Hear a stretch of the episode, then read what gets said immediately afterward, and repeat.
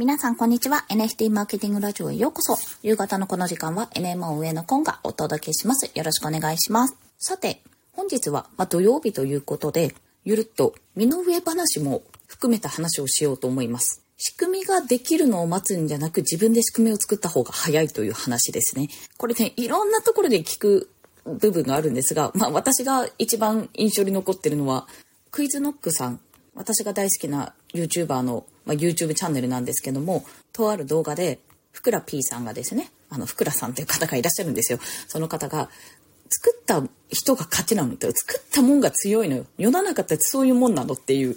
発言をされているんです。これはクリエイターがすごいとかエンジニアがすごいとかそういった話をしているんじゃなく、これはね、動画の中でより高得点を出すためにそれぞれね、何をしてきたかっていう動画なんですよ。発表していくんですよ。で、なんか、桁もおかしいような数字がどんどん出てくるんですけども、その中でもう基本的には既存のゲームだったり、既存のサービスだったり、アイテムだったりを使って、その点数っていうのを、高得点っていうのを皆さん出してるんですよね。で、その中で唯一自分で高得点を出すために、自分で物を作ったのがこのふくらさんだったんですよ。めちゃめちゃ感動するんだよね。こちらのチャプターにリンク貼っときますね。はい。で、それとは別で、もう仕組み化するのを待つんじゃなくて、自分で仕組みを作っちゃった方が早いって話なんですけど、これもですね、ちょっと収録してるのが金曜日で、金曜日の裏メインチャンネルの中でポロッと出た話なんですよ。なんだっけな、Web3 を活用することで、やっぱり人生の選択肢が増えるよねって、たくさん増えて、自分のそのライフスタイル、というか、自分の本当に、特に女性は変化がめちゃめちゃ多いじゃないですか。もしあるとしたら、結婚だったり、妊娠、出産、育児とかで、もちろん今男性もあるんですけども、産むっていうのはどちらかというと女性じゃないですか。男性から産むようになったらまたここは変わると思いますよ。となると、体が思うように動かないとか、もう本当に具合悪くなって入院しちゃうとか、そういったこともあるので、結構、ライフプランというか自分のキャリアなどを考えるきっかけってたくさんあるんですよ、タイミングとして。その中でかなりね、私も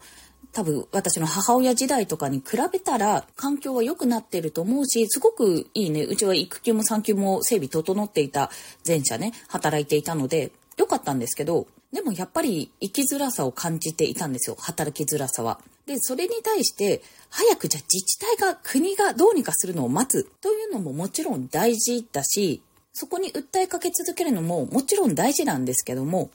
でもさ、自分たちで作っちゃった方が早くないって思ってフリーランスになったのが、私はすっごいざっくり言うときっかけなんですね。で、そこからやっぱり自分で会社立ててみたいなっていう、なんかね、社長っていうものになりたかったんですよね、きっとね。そういったものをやってみたい、どういう業務があるのかとか見てみたい、仕組みを知ってみたいっていうところがね、私は昔からあるんですけども、好きなものの仕組みを知りたいっていうところがあるんですが、それを昨年実現して、今年ね、1年以上経った今年、ひいひい言ってるわけなんですよ。これも、会社だったり、会社よりもっと上の社会だったり、そういった制度を待つのではなく、自分のね、思うように行くように待つのではなく、で、その制度のまま別に行ってもよかったんですよ。正社員でしたし、そのまま働き続けるのもよかったんですけど、嫌だなって思って、もっと私バリバリ働きたいんだと。でも、保育園に長い時間預けるのも嫌だから、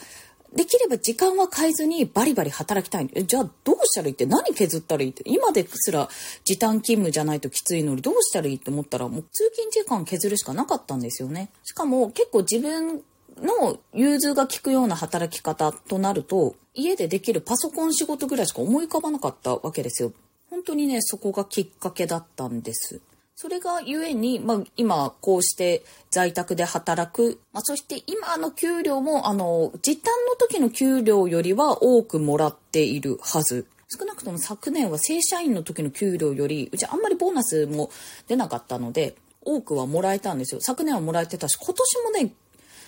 額面から言ったらもらえてるんじゃないかな。いろいろ支払うものがね、経費とかが多くて、手元に残ってるのはそれより少ないかもしれないですけど、でも一つ環境自体は変えられたんですよ。あくまでも、まだまだ私はこれ再現性がないと思ってるので、もっと再現性のある働き方っていうのをやっていかなきゃいけないんですけど、でもやっぱまま仕組みを待つより、なんか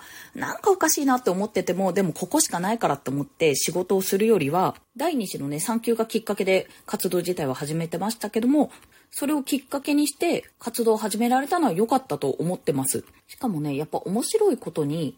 いろんなね、仕事においてとか、生きることにおいて、自分の中で掲げてる境地とか、こうなりたいなとか、こうしたいよなって思ってること、皆さんもあると思うんですよ。私だったら、保育においては、これ上司からの一言でハッとしたやつなんですけど、大人が楽しいと思わないイベントを子供にやらしちゃダメだ。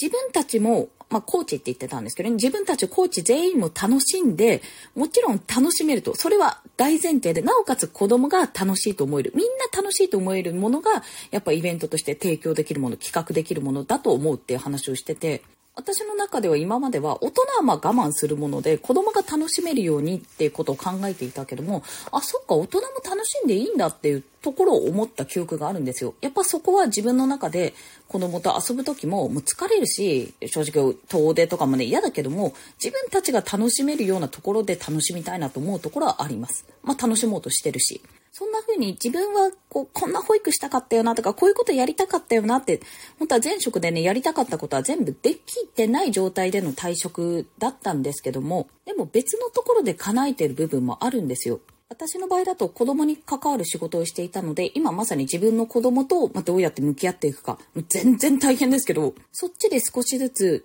やっぱ学びながら探っていくところなんだろうなっていう風にも思ってます。ちょっとね、すいません。話が逸れちゃったんですけども、何が言いたいかっていうと、選ぶのは自分なんですよ。すべてにおいて行動とかは選んでるのは自分なんですけど、その選ぶ選択肢っていうのは全然増やせるんですね。多分無限に増やせるんです。ただその選択肢を増やすっていうこと自体気づけてるかどうか、あとは自分は常に受け手になってないから、実は作り手にもなれるんだよっていうところに気づけてるかどうか、そしてなんだかんだ作り手ってめちゃめちゃ強い。そこに気づけてるかどうかで、かなり見える世界は変わってくるかと思います。今日はそんな話をさせていただきました。